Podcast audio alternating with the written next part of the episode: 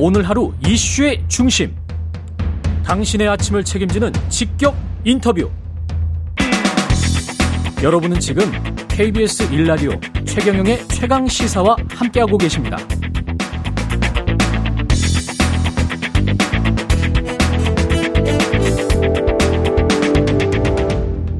네, 크게 오른 난방비에 놀란 분들 많을 텐데요. 방금 전 송원석 국민의힘 의원하고도 이야기를 했습니다마는 정부가 어제 취약계층을 위한 난방비 지원책을 내놨고요. 실효성이 있을지 그리고 폭동의 원인이 진짜 뭔지 예, 우석훈 경제학자와 짚어보겠습니다. 안녕하십니까? 예, 안녕하세요. 예, 오랜만에 뵙네요. 예, 그렇네요. 예, 가스 요금이 많이 올라서 깜짝 놀랐는데 어, 이 현 상황은 아주 위험합니까? 민, 민생이라는 차원에서 어떻게 보세요? 한 달 가구를 끌어나가야 되는 사람 입장에서는 그렇죠. 네. 상당히 어려운 건데 음. 이걸 이제 크게 보면은 네 이것도 사실 좀 문제가 해결되니까 다른 문제를 좀 더 심하게 보는 게 진짜고요. 예. 그러니까 그 올 겨울을 생각할 때는 제일 큰 가스의 문제는 이게 공급이 될 거냐 음. 아니면 확보가 안 돼서 공급 못 하는 수도 있는 거냐 혹은 전기에서 이렇게 수란 공급하듯이 음. 몇몇 지역만 돌아가면서 하는 사실 그게 큰 문제였어요. 그게 유럽의 문제가 아니고 한국도 그랬습니까? 마찬가지죠. 이게 아. 이 사야 되는데 특히 이제 유럽의 선진국들은 입도 선매라고 해서 아. 10배 이상씩 주고도 일단 확보를 하자.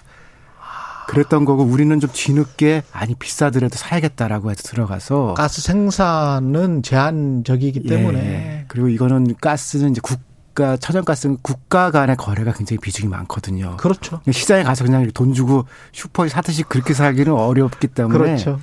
그나마 여름에 이제 많이 내려갔어요. 음. 그래서 좀 해결이 돼서 공급이 사실 이게 큰 문제고요. 네.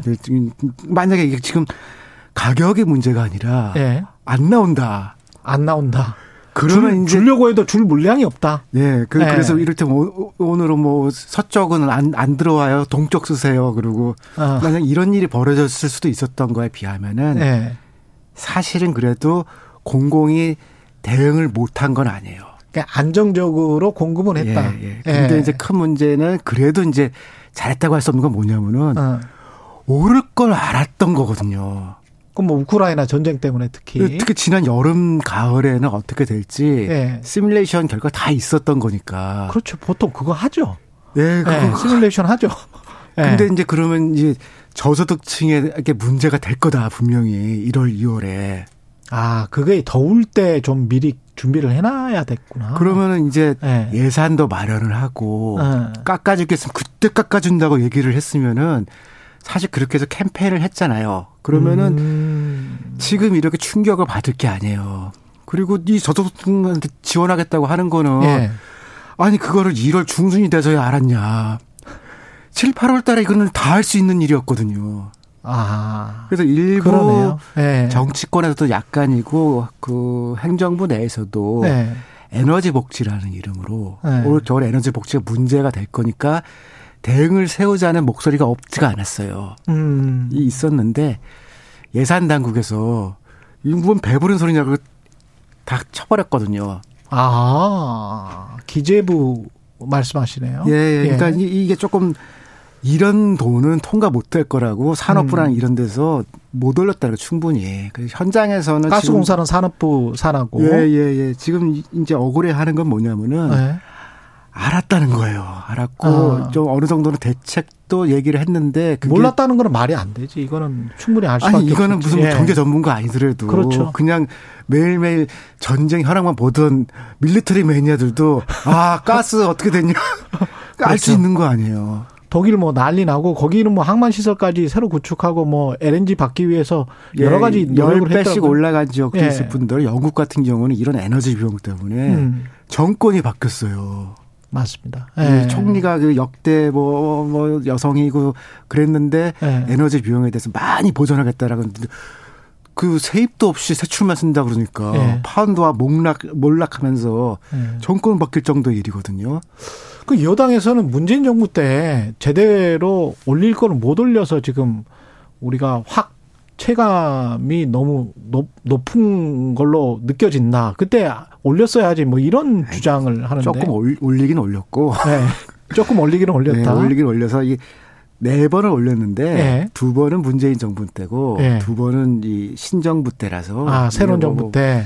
그렇게까지 얘기하는 거는 좀 과한 것 같고요. 예. 그다음에 이거는 올라갈 때마다 바로바로 올리면은 이건 진짜 엘리베이터 뚝뚝 떨어지는 것 같이 그렇죠. 사람들이 불안해 살기 어려워서 완충 작용도 좀 해주는 게 맞거든요. 버퍼링 자 예, 그렇죠. 예, 예. 기간도 필요하죠. 그래서 음. 이제 공사라는 게 필요한 것이고. 그래서 이거는 좀 예. 중장기 계획으로 보면서 음. 어떻게 할 거냐라고 2, 3년치를 봐야 되는데 정치권 할 말 없는 게 설날 전까지는 이런 거 있는지도 몰랐다가 설날에 아. 사람들 만나 보니까 전부 얘기를 하니까 그때 부랴부랴 네, 근데 이거는 작년 6, 7월에 알 수 있었던 일이고. 생각을 해보니까 외신에서도 여름에 계속 이야기했었어요. 예, 가스 이야기. 다 했죠. 이번 겨울 어떻게 넘기느냐 그 이야기를 계속 했었어요. 그때 핵심은 네. 가스가 공급이 안 되면 어떡하냐. 맞아요. 그, 그러다가 지금 잘 공급이 되니까 근데 가격이 왜 이래라고 하는 거니까 아. 가격이 이런 것도 문제긴 하지만 아. 일단은 공급에 성공한 거에 대해서는 아. 그건 잘한 거다라고 얘기를 해주고 그렇지만 대책을 세우지 않은 이 복지 관련된 데들 음. 에너지 관련된 당국들 너네는 뭐 했느냐 나눠야죠 그거는 그 최상위에 있는 기재부가 예산을 제대로 책정했는가? 아 이걸 올리자고 하는 게요 이게 네. 보세요 이게 지금 몇 보통 에너지 정책권은 몇조 그러거든요 어. 지금 긴급 대책으로 나오는 게 몇백억 몇천억 그렇게 돼 있거든요 동그라미 대- 하나가 없어요 동그라미 하나가 없네. 한 두 한 개 또는 두 개가 없네요. 네. 예. 근데 이것도 코로나 대책이랑 같은 거로 생각하면은 네. 코로나도 그런 거 아니에요. 이제 이것 때문에 사람이 죽을 수가 있다. 근데 이, 그렇죠. 이것도 마찬가지예요. 혹한기에는 지금 어떤 문제 생길지 모르니까 음. 그 정도 돈을 써도 과한 건 아니거든요. 혹한기에는. 예. 그렇죠. 이게 안 그러면 국민의 전, 전, 전반적으로 이게 삶의 질 문제가 아니고 아, 추운 방에서 살면 아침에 일어나면 죽을 것 같은 느낌 들거든요. 예, 에어컨은 삶의 문제, 삶의 질의 문제지만 예, 이거는 이거는 난방은 삶의 질의 문제가 아니고 생사의 문제잖아요. 제가 이런 얘기를 예. 진짜 개인적으로 처음 생각했던 게요. 90년에 이 기후 변화가 심했던 해거든요. 음. 인도에서 얼어 죽었다는 거예요. 아침 음. 뉴스를 보니까. 예. 근데 18도라는 거예요. 그렇죠. 근데 일상적인 온도부터 온도에서 뚝 떨어지면 저체온증으로 죽는다는 거예요, 인도에서도. 그, 그렇습니다. 예. 어, 그걸 보면서 이게 아, 영하 10도만 사람이 죽는 게 아니고 그렇죠. 이게 뭔가 좀 문제가 생기면 이거는 굉장히 위험한 거다 그런 생각을 제, 제 인생에서 처음 한 거거든요. 그래서 이거는 우선적으로 해야 되는 일이에요, 사실.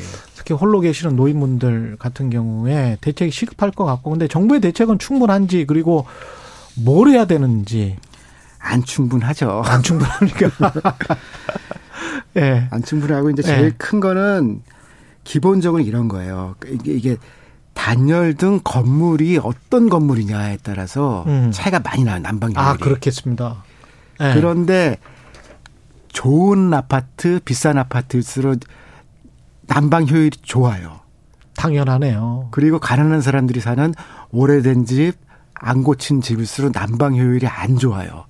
그렇겠습니다. 그리고 새 집도 최근에 나오는 것들은 이제 제로 에너지 이런 얘기를 해서 음. 외부에서 에너지를 아예 안 받고 음. 버틸 수 있게 하자라는 게 신축 기준으로 계속 들어가거든요. 그렇죠. 근데 이게 이 행정용어로 죄송한데 예. 구축이라고 표현을 쓰는데 옛날 아파트들 예. 옛날 집들 다 포함해서 이 구축에 대해서는 지금 대응이 별로 없어요. 아, 그러네. 우리 외풍 심하다는 말 많이 하잖아요. 그 다음에 이 새로 네. 생긴 또 요, 주제가 뭐냐면은 네. 지금 아파트들 보면 베란다 확장했거든요. 지금 사시는 베란다 확장하셨나요? 예. 확장하면 원래는 거기에 유리가 있고 밖으로 외벽이 있어서. 두 번 거쳐서 들어오니까 이 안에 따뜻한데 어. 확장하고 나면 그 중간이 없잖아요. 그렇죠. 그럼 바로 외벽이 있고 결로도 생기고 그러거든요. 그쪽으로 가면은 좀 싸늘하더라고요. 춥죠. 예. 그래서 그걸 밖에서 열화상 찍어보면 6, 7도 차이가 난다는 거예요. 6, 7도가 차이가 나요? 많이 날 땐 더 날 수도 있고요. 아. 그다음 유리도 로이열이나 이제 이런 효율이 좋은 유- 유리를 끼면은 예. 안 나가는데 똑같이 유리처럼 보이더라도 좀 효율이 나쁜 거다 그러면은 열이 뚝 떨어지죠. 주거 환경 빈부 이거 결정적으로 영향을 미치네요. 그 신축이라도 이 확장을 한 경우에는 음. 중문을 달아주면 돼요. 유리로 아. 유리 중문을 달면은 안 더울 안 추울 때는 열어놓고 일단 쓰다가 추우면 중문을 쫙 닫으면 열효율이 확 올라가거든요. 예. 그럼 난방비 5, 6만 원 깎는 거 금방이에요. 그럼 정부가 그런 거를 좀 보조해 준다든가 그런 거 가능합니까? 그걸 싫어하는 게 예. 그거를 이제 전격적으로 해놓은 행정 용어가 그린 리모델링이거든요. 그린 리모델링. 근데 그게 또 이 문재인 정부 때 그린 뉴딜 하면서 막 커졌잖아요. 예. 안 좋아해요, 지금 정부가. 아, 과거에 했던 거라서.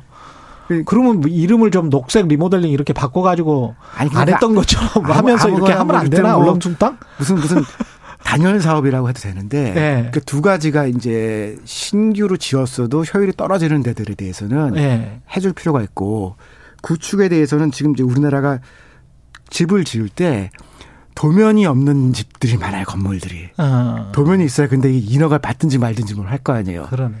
이럴 때 천정을 튼튼하게 해야 그 위에 태양열을 태양광을 놔서 예. 그 전기를 겨울에 난방하고 그럴 수가 있는데 음. 이게 허가가 안 나오니까 고칠 수가 없는 거예요.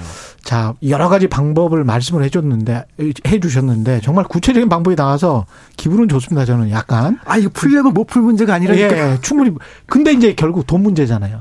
이거를 3, 4년치에 예. 난방비를 정부가 개별 집의 가스비를 떨어뜨려 주겠다. 예. 그러면 단기 효과지만 예. 그 돈을 쓰지 말고 어. 전체적으로 우리나라에 총괄적 리모델링을 하겠다라고 하면은 에너지 사용도 줄고 온실가스도 줄고 고용도 생겨요. 혹시 얼마나 들지 뭐 계산 같은 거안 해보셨어요? 계산 안 해봤는데 계산 5, 안 6조 미, 미만일 거예요. 아, 지금 해봐야 5, 6조 미만이다. 그러니까 보통 에너지 ESCO라고 이걸 전담하는 회사들이 예.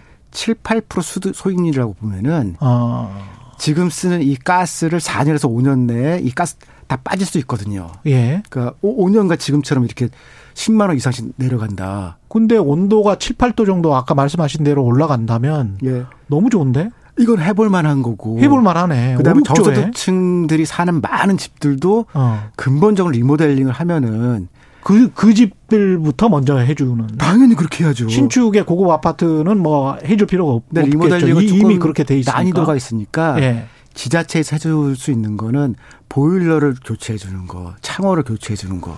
근데 이것도 우선적으로 들어가서 해주면 되는데 지금은 신청을 하면은 본인 돈 얼마 그렇구나. 정부가 얼마 매칭해 주고 그래서 이 예산이 작아요. 정부가 나서서 해줘야 된다. 아우 시간이 거의 다 돼서 진짜 오늘 저 우석훈 박사님 말씀은 세상에 이익이 됐네. 아, 제가 그 원래 에너지 공단 출신이거든요. 잘 알아요. 경제학자 우석훈 박사였습니다. 고맙습니다. 예, 감사합니다.